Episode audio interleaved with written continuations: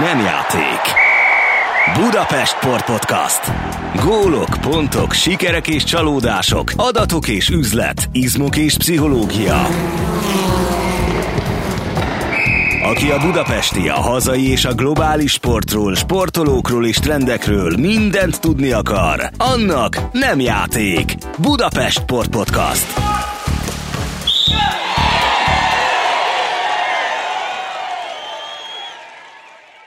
Köszöntöm a hallgatókat, ez itt Budapest Főváros Önkormányzatának sportpodcastja. Adásainkat megtalálják a Spotify mellett az enbudapesten.hu oldalon, valamint a Városházához tartozó Facebook oldalakon. Én Bruckner Gábor vagyok, vendégem pedig Dénes András újságíró, a Magyar Labdarúgó Szövetség korábbi női szakág vezetője, aki annak idején fejébe vette, hogy a női futball lesz a szakterülete. Köszönöm, hogy elfogadtad a meghívásunkat. A beszélgetés apropója pedig, hogy az idén ünnepelte 50. születésnapját a női labdarúgás Magyarországon, és szó lesz persze erről is, de az első kérdés adja magát hozzád, vagyis hogy miért? Miért éppen a női focinál kötöttél ki? Én azt gondolom, hogy a női labdarúgás az a legtöbb férfi ember számára, ha belekerül, annak valamilyen családi vonatkozása van. Tulajdonképpen az én esetemben is ez így volt. 2000 és 2002 között valamikor, már pontosan emlékszem, az én kislányom nagyon szeretett focizni, és hát amikor azt látta tőlem, hogy én a futballal foglalkozom, akkor ő is futballal foglalkozott, és nem értette, hogyha valaki lány, akkor miért ne futballozhatna. Aztán megmutattam neki, hogy tulajdonképpen bátran futballozhat ő is, és ezzel párhuzamosan egyszer a Testnevelési Egyetemen a menedzserképzésben, a marketing kérdésekben tartottam egy előadást, ahol ma már megmagyarázhatatlanokból folyamatosan női labdarúgó példákat mondtam, talán éppen dorkalányom miatt, és ott az előadóterembe odajött hozzám egy akkor 20-as éveiben járó fiatal hölgy, aki azt mondta, hogy hát ő a női válogatott csapatkapitánya, egyébként a szombathelyi csapat edzője, Marko Edinának hívják, és nagyon örül neki, hogy engem mennyire érdekel a női labdarúgás, és szívesen dolgozna velem együtt. És tulajdonképpen így indult egy közös szerelem, ami hát sokunkkal közös szerelem. Na de hát újságíróként foglalkozhatnál kollégáithoz hasonlóan a Liverpoollal, a Real Madriddal, meg a Milánnal, sőt talán még a Kisvárdával is. Ez az idők folyamán valamiféle küldetésé vált a számodra? Ha azt mondom, hogy engem nem érdekel a férfi labdarúgás, akkor olyan furcsán néznek rá, hogy miért nem érdekel a férfi labdarúgás, de ténykérdés, hogy miközben gyerekkoromban, fiatalkoromban elképzelhetetlen lett volna, hogy nem csak egy válogatott mérkőzés, de egy fontos magyar mérkőzést vagy kupamérkőzést ne nézzek meg. Ez ma már különösebben nem izgat. De hát egyébként megdolgoztál a Nemzeti Sport külföldi futball rovatánál, ugye? Sőt, a magyar futball rovatban is dolgoztam a 90-es évek elején, és megmondom őszintén, már ott is igazából azért úgy gondoltam, hogy mondjuk önmagában az, hogy kisán vagy a jobb szélen beíveli és nagy befejeli, ennek a rögzítése, ez különösebben nagy szellemi intellektust nem kíván, és hát nem is érdekelt annyira. A háttér, az összefüggések, amik azért a 90-es évek elején meglehetősen kuszák voltak, az sokkal jobban, de azért az ilyesmit azt nehezen mondja meg az ember a főszerkesztőnek, hogyha az ikertestvére. Azért álljunk meg egy pillanatra, hogy muszáj. Azt mondod, hogy téged nem érdekel a férfi futball. Nem érdekel a futball, ha úgy tetszik. Ugye a nagy közönség ezt így tekinti. Hát azért magyarázatot igényel. Miért nem érdekel? Én úgy gondolom, hogy a futball ma már nem az, mint amit mi megszerettünk. Ugyanakkor én azt gondolom, hogy érdemes azt boncolgatni egy kicsit, hogy aki szereti a futballt, vagy szívesen nézi a futballt, az miért nézi szívesen, és mit keres a futballban. És ha ezt elkezdjük boncolgatni, akkor tulajdonképpen hamar eljutunk oda, hogy hogyan lehet mondjuk a megyei másod, akár harmadosztályban két falunak az összecsapása az a közönség vagy a fogyasztó számára izgalmasabb, mint egy NB1-es mérkőzés. Most nem érdemes játszani a számokkal, a nézőszámokkal, a színvonal természetesen különböző, ezt azért senki nem vitatja, de én azt gondolom, hogy azok a vonások, amelyek a futballt mozgatják, hogy a lokálpatriotizmus, a közösségépítés, ezek sokkal inkább a kisközösségekben maradtak meg, és a női futballban egyébként ezek mind fellelhetők. A másik faktor talán pedig az, hogy Egyszer írtam erről egy nagyon jó tanulmányt, az én mértékem szerint az a jó tanulmány, amit szépen kifizettek. Tehát írtam erről egy nagyon jó tanulmányt, hogy a szurkoló futballfogyasztási szokásai azok úgy változtak most meg a 2000-es években, hogy kicsit visszaállt az a rend, mint a 70-es években, hogy mindenki két csapatnak szurkolt. Különösen vidéken. Most ugye vidéken ez azt jelentette, hogy maradjunk egy egyszerű debreceni polgárnál, ő szurkolt természetesen Lokinak, de mellette szinte mindenkinek volt egy fővárosi csapata, az Újpest, a Fradi, a Vasas, az MTK, mondjuk a Csepel az már viszonylag ritkábban. Honvédot kihagytam a sorból. Ma ez ugyanúgy van, vagy ugyanígy van, ma is a legtöbb embernek kettő csapata van, csak az a különbség, hogy a magyar csapata mellé felsorakozott egy külföldi csapat, hiszen a televíziós közvetítéseknek, megengedem az internetnek köszönhetően, ma már ugyanannyit lehet látni egy külföldi top csapatnak a mérkőzését, és ugyanolyan gyorsan lehet követni egy külföldi top csapatnak a mérkőzését, mint hajdanán a hazai csapatokét, és ezért van az, hogy valaki egy magyar csapatnak és valamelyik külföldi csapatnak szurkol. Most, ha ezt nagyon tovább boncolgatnám ezt a folyamatot, akkor eljutnánk hamar oda, hogy és ez a magyar csapat, ez nem is biztos, hogy ez egy első osztályú magyar csapat, de inkább úgy mondanám, hogy a magyar az egy lokális érdeklődést, a szurkolói attitűdöt, a mindennapi szurkolói attitűdöt elégíti ki, a külföldi pedig a top színvonalat, és a valami fajta kötődés, de megmondom őszintén, én azért nehezen barátkozom meg, amikor a magyar Chelsea szurkoló többes szám első személyben fogalmaz a londoni klub kapcsán, vagy a Barcelona kapcsán, bár most, hogy találkoztunk, én is Barcelona sapkába jöttem, de azért mindenkinek felhívom a figyelmét arra, hogy az én sapkám oldalán van egy Barcelona Femeni felirat, magyarul ez a női csapat, ennek semmi köze a férfi alakulathoz. Na hát, hogyha a férfi futball közege egy picit taszít is, vagy eltávolított téged a játéktól, azért maga a teljesítmény, a játék, és most nem elsősorban a magyar futballról beszélek, hanem a nemzetközi labdarúgás színvonaláról, az sem vonz? Én azt gondolom, hogy hiba lenne a magyar futballt egy pöccintéssel elintézni. És természetesen hiba lenne a magyar labdarúgás kapcsán azért a meglevő szurkolói attitűdöt és az azonosságtudatot kihagyni. Tehát miközben azt mondom, hogy a mindennapokban különösebben nem izgat fölnek a magyar férfi labdarúgásnak a napi történései, szerintem az hazudik, aki azt mondja, hogy ő egy sportszerető ember, és mondjuk nem érinti meg egy Európa-bajnoki szereplés. Megengedem, a cselgáncs olimpiai szerepléssel ugyanígy van a helyzet, tehát azt gondolom, hogy azok az attitűdök, amiket egyébként számon kérhet magán az ember, ezek megvannak, csak nincs meg bennem az a történjen bármilyen mondjuk Újpest szurkoló vagyok, és én mérhetetlenül tisztelem azokat, akiknek ez a szurkolói attitűdje megvan, hogy tűzön, vízen keresztül kitartanak a csapat mellett. Ugye a labdarúgásra mindig sok társadalmi kapcsolat, szép néven konnektáció rakódott rá, és ezek között mindig az volt, hogy apáról fiúra örökített kapcsolatok, bizonyos társadalmi csoportokkal vagy osztályokkal, ugye Magyarországon inkább társadalmi közösségekkel való azonosságtudat, tehát ezek kétségtelenül elismerésre méltó dolgok, ezeket már azért persze kevésbé találja meg az ember. Hát amit számodra hiányzik a férfi futballból, azt fölteszem, hogy megvan viszont a női futballban, és azért is foglalkozol vele, úgyhogy beszéljünk egy kicsit a szakáknak a helyzetéről, állapotairól.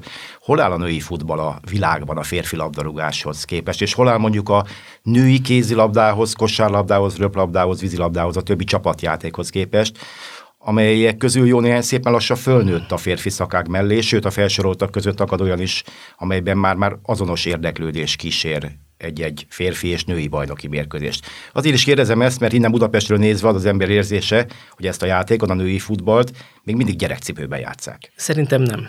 Persze külön kell választani bizonyos szempontból, de csak bizonyos szempontból a nemzetközi sportot és a hazai sportot. De ha a nemzetközi kitekintést nézzük, akkor a női labdarúgás ma a világ legnépszerűbb női sportága.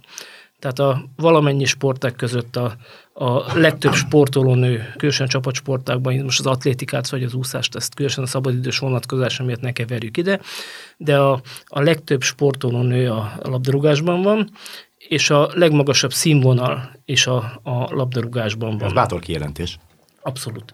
Abszolút, de hát azt gondolom, hogy hát mondjuk... Azt mondod, hogy a női labdarúgás a férfi labdarúgáshoz képest, vagy azzal összehasonlítva magasabb színvonalat képvisel, mint mondjuk a női kézilabda a férfi kézilabdához képest? Tulajdonképpen igen. A probléma, hogy Magyarországon alapvetően három dologról gondolják úgy a férfiak, hogy ehhez csak ők értenek. ez a szex, a politika és a labdarúgás. Na most ugye hát esetleg a sört vegyük ide. Szerintem azt már nem. Szerintem bármilyen furcsa, és a sört azt szívesebben megosztják egy női szereplővel, mint a másik kettőt, bár most a szex kérdésében nem érdemes belemenni. Ha úgy tetszik, a női labdarúgás keresztje az, vagy a női labdarúgásnak a hátránya az, hogy folyamatosan a férfivel hasonlítják össze. Tehát én körülbelül most már 20 éve, több mint 20 éve foglalkozom női labdarúgással.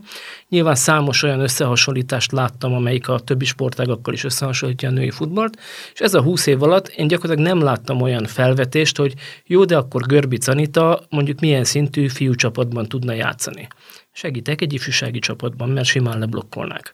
Mindannyian tapsolunk a magyar női vízilabda válogatottnak, elismerésre méltóak nem csak az eredmények, de az a munka, amit a lányok befektetnek, de ha valaki megnéz egy női vízilabda meccset, akkor azt gondolom, hogy látja, hogy a lányok bizony beúsznak a kapus mellé, a kapu mellé, és mondjuk azt, amit ők kapura lövésnek tekintenek, hát azt mondjuk egy ifjúsági vagy egy cserdülő fiú azt inkább ejtésnek mondja. Én egyszer egy sporttémájú konferencián Mocsai Lajos után vagy előtt, teljesen mindegy, adtam elő, és a szünetben beszélgetve megkérdeztem Lajostól, hogy hát mi a különbség a férfi és a női kézilabda között. Azt mondta Lajos, hogy hát semmi, hát a lányok úgy lőnek, ahogy a fiúk passzolnak. És akkor még ez a sor, ez folytatható lenne abban, hogy mondjuk ha az olimpiai közvetítéseket nézi bármelyikünk, akkor az atlétikában természetesen az egyik legjobban várt versenyszám az a 100 méteres síkfutásnak a döntője, legyen az férfi-női. És amikor általában jamaikai, ritkábban amerikai vagy kanadai lánya elsőként átszakítja a célszalagot és csodálatos eredményt ér el, akkor egyikünk sem ugrik fel úgy a fotelból kilöttyintve a sörét, hogy jaj, de és ő hanyadik lenne a férfiak között. Néha a teniszben vannak ilyen buta felvetések, hogy a Williams lányok mondjuk beférnének az első 100-ba, de a női labdarúgást azt folyamatosan összehasonlítják a férfival.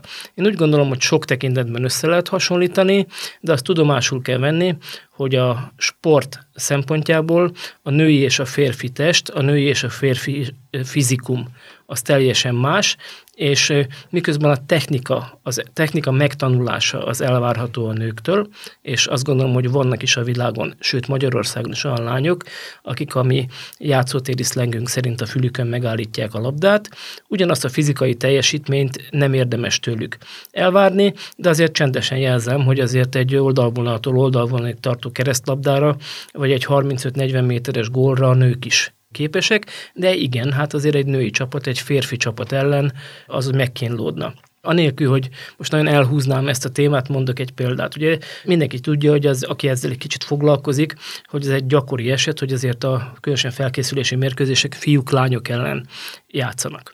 És az én már többször emlegetett lányom, akiből hát azért mégiscsak futballista lett, sokszor került abba a helyzetbe, hogy mondjuk a felezővonalnál kicselezett egy fiúk elleni meccset, és hiába számított ő a korosztályos női mezőnyben az egyik leggyorsabb, hanem a leggyorsabb játékosnak, 5 lépés alatt a fiúk utolérték, pedig képzettebb volt, mind a fiúk, talán taktikailag is érettebb volt, mind a fiúk, a fizikai különbségek legyűrték az ilyen mérkőzéseken, amire én azt mondom, hogy nem probléma, csak helyükön kell kezelni.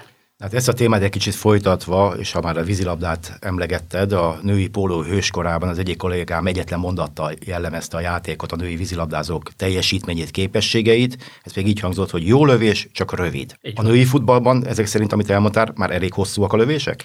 Lehetnek elég hosszúak a lövések, és nagyon magas színvonalak a világversenyek is. Tehát én azt gondolom, hogy ezek jól működnek. De szeretném egy kicsit a beszélgetést inkább abba az irányba terelni, még a női labdarúgás kapcsán, ami talán különbség a többi csapatsportákkal kapcsolatban. Ugye azt bolond ember lenne, aki vitatná, hogy miközben a női labdarúgásban, ugye a többi női csapatsportákban is nők versenyeznek. Azonban szinte kizárólag csak a női labdarúgásra rakódik rá annyi társadalmi kérdés megoldása iránti vágy, hogy ilyen bonyolultan foglalkozzak, de ezt mondhatnám mondjuk egyszerűen társadalmi vagy közösségi szerepvállalásnak, mint a női labdarúgásban. Megint azt mondom, hogy Magyarországon ennek kisebb a jelentősége és a vonzata, nyilván ennek is oka van, de az Egyesült Államokban a női válogatott tagjai, elsősorban Megan Rapinoe és az ő hozzá kötődő játékosok, azok komoly társadalmi szereplők és komoly követőbázissal rendelkeznek. És egyenjogúsági kérdésekre gondolsz? Abszolút. Elsősorban. De azt gondolom, hogy a női labdarúgás a szerte a világon az egyenjogúságért folytatott harc egyik fő szereplője. Az egy más kérdés, hogy amikor azt a mondatot mondjuk, hogy a női labdarúgás a női egyenjogúságért folytatott harc egyik szereplője, akkor érdemes azt is definiálni, hogy tulajdonképpen mit értünk női egyenjogúság alatt, mert nyilvánvaló, hogy amikor a női labdarúgás szerte a világon elterjedt, vagy ha úgy tetszik megszületett, hogy ez gyakorlatilag Angliában egy picivel korábban, egyébként Európa több országában nagyjából az első világháború éveiben, akkor számos társadalmi mozgalom kapcsolódott hozzá, de ez az a korszak, amikor a nők még nem járhattak a számos országban egyetemre, amikor nem volt választójoguk, amikor nem hozhattak önálló pénzügyi döntéseket, nem hozhattak a saját család alapításukról önálló döntéseket, most hogy azt ne is mondjam, hogy a saját magzatukról önálló döntéseket. Nyilván ezeket a döntéseket a nők a 21. században szerte a világon, és így Magyarországon is természetesen meghozhatják. De miközben eltelt 100 év, én azt gondolom, hogy vannak más olyan társadalmi kérdések, amelyekben a nők teljesen jogosan hallatják a hangukat, és teljesen jogosan vetik föl az egyenlőség kérdését, ugye? Láttam egyszer egy angol kutatást, és ez most egy valós kutatás, tehát ez nem az angol tudósok megállapították típusú kutatás, hogyha a háztartásban végzett munkát is, valós munkaként és munkaidőként definiáljuk, akkor egy év során egy dolgozó nő az 1/3 több munkaórát dolgozik, mint egy férfi, miközben a általa megkeresett jövedelem jelentősen kevesebb, mint a férfinek a jövedelme. Más megközelítésben, ha férfiaknak tartok néha előadást a női labdarúgásról, vagy a nők sportjáról, esetleg társadalmi helyzetéről, akkor én is szívesen fölteszem azt a kérdést, hogy szerintük van-e ma 2019-ben, 20-ban, 21-ben Magyarország egyenrangúság vagy egyenjogúsága nők között, és általában a férfi kollégák úgy jelentkeznek, majd leesnek a székről. Természetesen van, majd én visszakérdezek, hogy a szemetet azt mikor tetszett legutóbb levinni. És aztán kiderül, hogy hát azért mégiscsak van. Én azt gondolom, hogy ha ezt az egész kérdést most egy rövid burokba akarjuk bezárni, akkor talán azzal a mondattal lehet ezt a kérdést lezárni, hogy egy nő számára a 21. század Magyarországán is, ahhoz, hogy ugyanazt elérje, mint egy férfi, finoman szólva is jelentősebb, nagyobb erőfeszítések kellenek, mintha ő férfi lenne. És ez a női futballra is igaz, sőt a női futball mindennek a jelképe akár. Ez inkább azt mondom, hogy eszköze jelképe. Persze nem véletlen az sem, hogy ez Amerikából indult, ahol egyébként a női válogatott az több pénzt termel, mint a férfi válogatott, tehát ott teljesen jogosan vetődik fel a kérdés. Ők azt mondják, hogy nem nő és férfi van, hanem sportoló van, akinek a bérezésének igazodnia kell ahhoz, azt a teljesítményhez, amit ő letesz.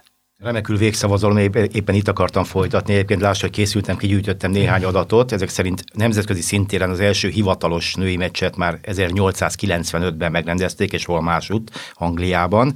Ehhez képest az első női VB-re egészen 1991-ig kellett várni, azt az Egyesült Államok nyerte, amely azóta is meghatározó szereplője a világ női futballjának. Akik még az élvonalba tartoznak folyamatosan, azok a brazilok, a svédek, a németek, a norvégok, a hollandok, de például 10 éve Japán nyerte a világbajnokságot. Hát tényleg ez is érdekes, hogy miért éppen Amerika, az USA a legjobb.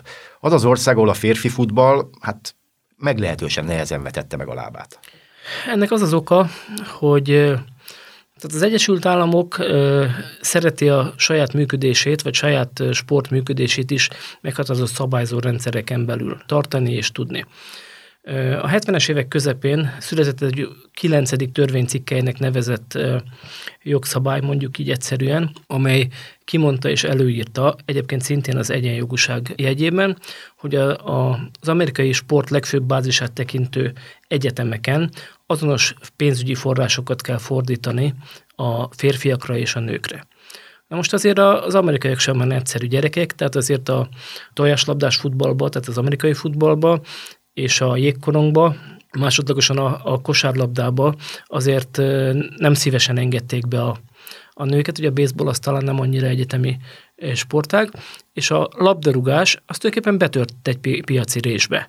A labdarúgás lett az a sport, amit a nők nagy tömegbe tudtak csinálni, és ténylegesen jelentős erőforrásokat költöttek rá, és mint legnépszerűbb női sportág be tudta tölteni azt a szerepet, amit egyébként a férfiaknál a nagy, mondjuk így, hogy major sportágak betöltenek.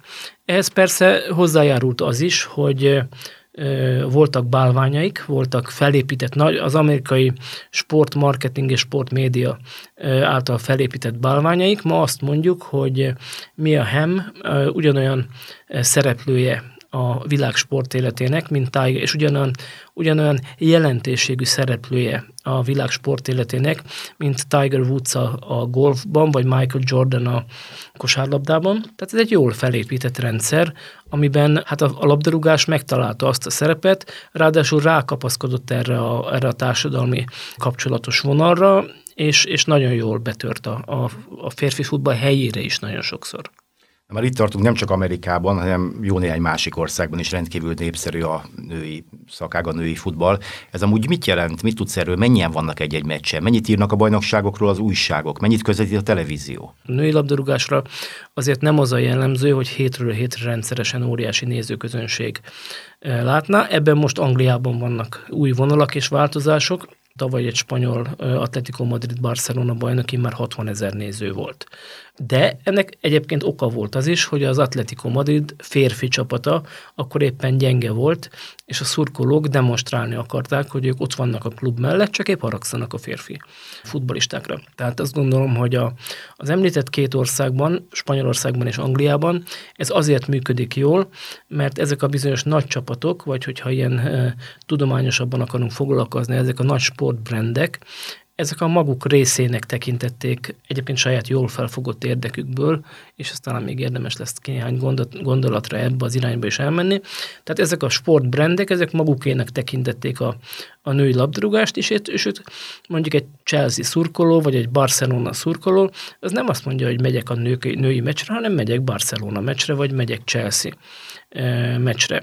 Németországban ugye a normális fejlődés során, vagy hát a 80-as évek közepén kezdődött intenzív, inkább a 90-es években kezdődött intenzív fejlesztésben még nem volt cél sem az, hogy a nagy Bundesliga klubok női csapatai legyenek az erős női csapatok is, de ott is az utóbbi években már erős változások vannak ebben, tehát jelenleg mondjuk a női futball két legerősebb csapata a német Bundesligában, női Bundesligában a Bayern München és a VfL Wolfsburg. Most a Bajnokok Ligája résztvevő és harmadik helyzet a Hoffenheimben, Kocsán Petra révén mi is érdekeltek vagyunk. A Bayer Leverkusenben két magyar lány játszik, és a harmadik most szerződött át az Internacionáléhoz Olaszországba.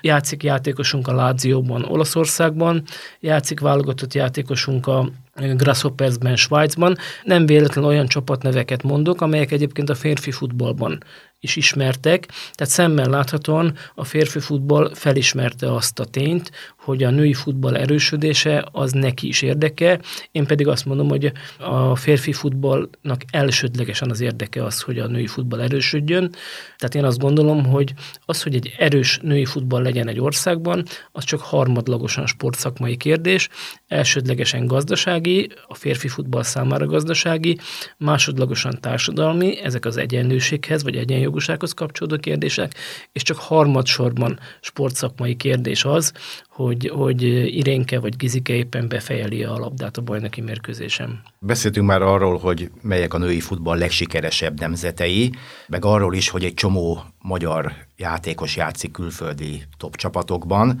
Ugyanakkor azt hiszem, azt kijelenthetjük, hogy a magyar női labdarúgó válogatott nem különösebben sikeres az eddigi története során. Eddig egyetlen egyszer jutott el Európa-bajnokságra, még 1991-ben, akkor negyeddöntős volt azt hiszem a csapat. Hol a helye a magyar női focinak a világban? Európát érdemes először nézni. ebből talán érdemes olyan szempontból nézni, hogy hova tudunk eljutni, vagy mi a realitás. Tehát azt nézni, hogy lesz-e olyan, hogy a magyar női válogatott mondjuk Európa első 5-6-8 csapatok közé tartozik, az körülbelül olyan realitás lenne felvetni, mint hogy fog-e még a magyar férfi válogatott világbajnoki ezüstérmet szerezni, és meg lesz a harmadik VB ezüstünk. Ezek ma már nem reális kérdések, sokat lehetne erről beszélni, hogy miért.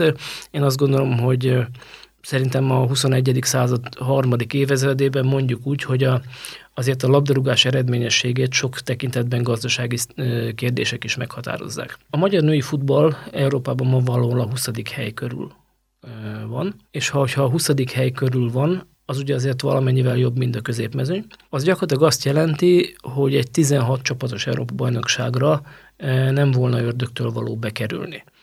Ott meg már akármi történhet, mondjuk lásd 2016-os férfi Európa-bajnokság. Tehát én úgy gondolom, hogy a magyar női futballnak ez a realitás. Ha azt kérdezzük egymástól, hogy mi a magyar női labdarúgás mondjuk így kitörési pontja, és hova lehet eljutni, akkor én mondjuk 4 dolgot említek. Az egyik az, hogy Európa-bajnokságon jusson be a 16-os mezőnybe, és ezáltal legyen szereplő. A klubcsapatok tekintetében legyen bajnokok ligája szereplő magyar csapat is, és ne csak magyar játékosok. Természetesen itt is hozzá kell tenni azt, hogy miközben ma már a női labdarúgásban is van éppen az idei kiírástól kezdve csoportkör, azért ezt ne felejtsük el, hogy a férfiakkal szemben Magyarországot a női nemzetközi kupában csak egyetlen csapat képviseli. A harmadik olyan, amit talán érdemes említeni, hogy valóban nem csak Európa top bajnokságaiban, hanem Európa top klubjaiban is legyenek olyan játékosaink, mint amilyen az idén nyáron visszavonult Jakab Zsanett volt, aki azért mégiscsak kétszeres bajnokok ligája győztes, háromszoros bajnokok ligája döntős mellette, 6-szoros német bajnok, akinek gyakorlatilag az teljes magyar labdarúgást figyelembe véve a legeredményesebb karrierje van. De hadd térjek vissza a negyedik faktorhoz, ami szerintem fontos lenne, hogy mindenki számára elfogadottá és természetessé váljon át az, hogy nők is futballozhatnak. Ez egyébként a gyerekek számára teljesen természetes, és megint csak oda szeretek én kanyarodni, hogy a női labdarúgásnak milyen társadalmi jelentősége lehet. Azt tapasztaltam, vagy azt tapasztalom, hogy amikor egy 10-13 évesek által alkotott labdarúgó csapatban fiúk és lányok együtt futballoznak, és a kisfiúk azt látják, hogy a lány mindent meg tud csinálni, amit ők csinálnak, akkor ezek a kisfiúk elfogadják, hogy ez a lány, ez valóban az élet minden területén mindent meg tud csinálni, amit ők meg tudnak csinálni, és a civil életben is sokkal elfogadóbbak lesznek a lányokkal szemben. Már szóba került, hogy a női futball idehaza éppen 50 éve született meg. Ugyanakkor az első bajnokságot csak 1984-85-ben rendezték, és hát ez az egyenes vonalú fejlődés azért azóta sem tapasztalható az én emlékeim szerint, vagy ahogy ezt én látom, és felteszem, hogy ennek az előlépésnek különösen az utóbbi időben nem lehet akadálya a pénz, amióta a TAO révén ömlik a forint a magyar sportba, a csapatsportágakba és a futballba főleg. TAO révén ömlik a pénz a magyar sportba, ez bizonyos mértékben igaz. Nyilván érdemes itt azért annyit pontosítani, hogy a női utánpótlás számára ez nagyon fontos tényező, hogy van, és legalább ennyire fontos tényező az, hogy egyébként a világon egyedülálló módon a Magyar Labdarúgó Szövetség kötelezővé tette a férfi NB1 és NB2 klubjainak azt, hogy korosztályos lánycsapatokat is versenyeztessenek. Nem tudom, egyetértesz-e vele. Én úgy emlékszem, hogy a 80-as években volt egy fellendülésnek tekinthető korszak. Ez a Femina, Renova, László Kórház 3-as uralta időszak, és volt még egy játékos, akinek még én is emlékszem a nevére, hanem a szakterületem a női futball, Bárfi Ágnes, ugye jól mondom. Miért nem sikerült akkor továbbvinni ezt a lendületet? Mit gondolsz, ami esetleg a mai napig kitartana? Ez a bizonyos fellendülés, ez tulajdonképpen a bizonyos tekintetben a 70-es évek végén elkezdődött, és eznek a fellendülésnek az egyik oka az a bizonyos miskolci teremtornák, voltak, amelyeken a... Vitár Robert közvetített. Abszolút, Robi bácsi közvetített, és Robi bácsi közvetítéseiben egy egész ország láthatta azt, hogy a nők teremben futballozhatnak, és az akkori neveket, most Bárfi Ági mellett Macskásinét, Lloyd Zsuzsát, Kopcsákot, tehát különösen a valamilyen módon könnyen megegyezhető nevűeket, azokat egy ország megegyezte, és a szívében elraktározta. Utána ebben a tekintetben egy új fejezetet nyitotta nem csak a Magyar Bajnokság, hivatalos bajnokság 1983-as megszervezése, hanem a válogatott csapatnak a hivatalossá tétele is, amit egyébként megint csak Szepesi György nevéhez, vagy az ő elnöki időszakához kötődik, és megint csak azt gondolom, hogy talán nem járok messze az igazságtól, hogyha azért ebben valami fajta nemzetközi elvárásnak való megfelelés is benne volt. De kétségtelen, hogy az, hogy a csapat Európa-bajnoki selejtezőket játszott, az, hogy azért a bajnokságban rendszeresen szerepeltek a legjobb csapatok, hogy most már, hát akkor már vidéki csapatok is szerepeltek a bajnokságot, adott ez az egésznek valami fajta komolyságot.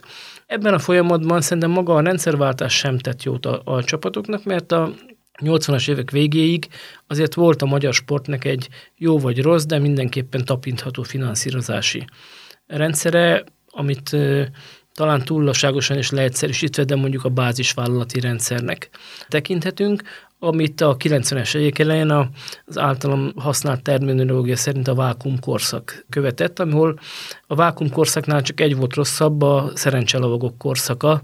Persze természetesen inkább a férfi labdarúgásra volt jellemző, aztán utána a magyar sport többi részére, még egyébként egyéni sportágokra is, a úszástól kezdve sok mindenig, és hát ebben a női labdarúgás sem nagyon találta azt a típusú finanszírozást, amiből a minőség kijöhetett volna, de talán a szint lépéshez mégis a leginkább a szándék, a szövetségi szándék hiányzott. Tehát én azt látom, és ennek egyébként még ma is van sok ilyen jele, hogy a női labdarúgás támogatása az egy kipipálandó feladat. A csináljuk és a csináljuk jól között szerintem nagyon éles határvonal húzódik. Szerintem a hallgatók többsége nincs tisztában azzal sem, többek között, hogy néz ki Magyarországon a bajnoki rendszer. Hány osztály van, hány csapat játszik, egyáltalán hány játékos tartanak nyilván? A magyar női nagypályás bajnoki rendszer az pillanatnyilag két lépcsős, tehát NB1-ünk és NB2-ünk van, és a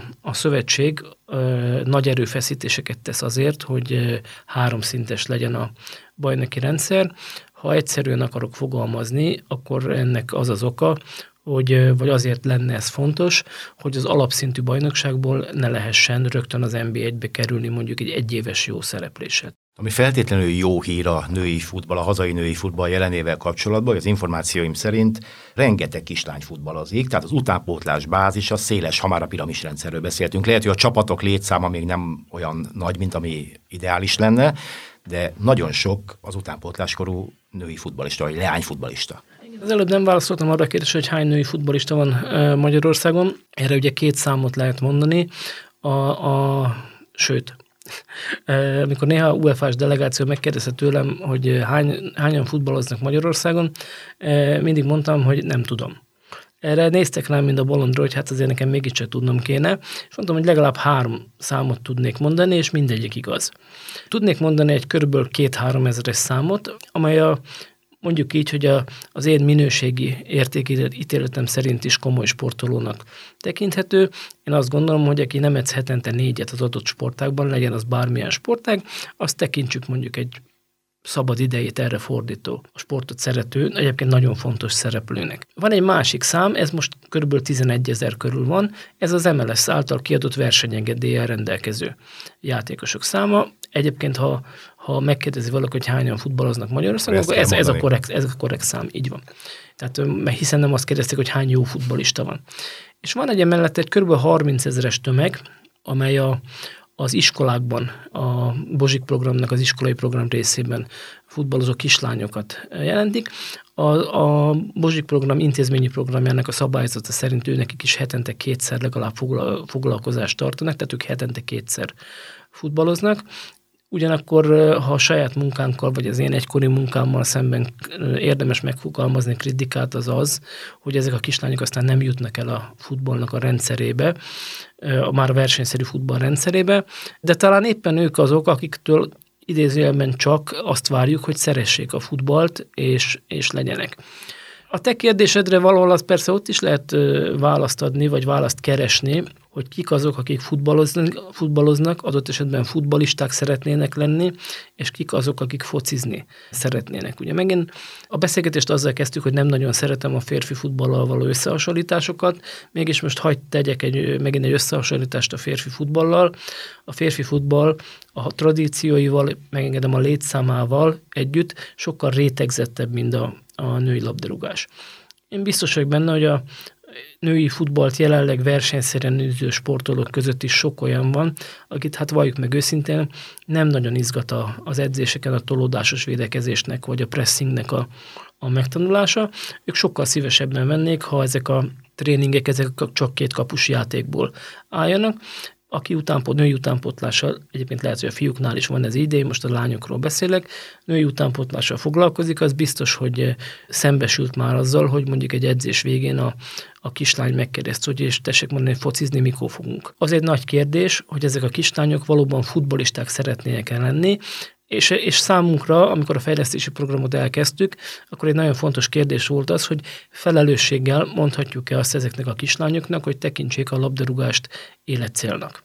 Én azt gondolom, hogy az utóbbi évek egyik fontos vívmánya az, hogy eljutottunk odáig, hogy erre a kérdésre igennel tudunk válaszolni.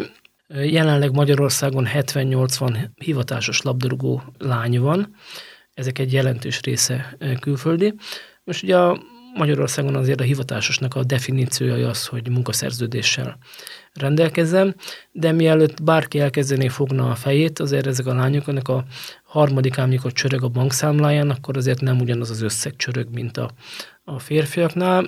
Híve vagyok annak, hogy nyíltan beszéljünk dolgokról, tehát ezek mondjuk egy hivatásos női futballista az 150 és 300 ezer forint közötti pénzt keres, miközben lefelé és fölfelé is vannak kivételek. Nagyon köszönöm, hogy elfogadtad a meghívásunkat.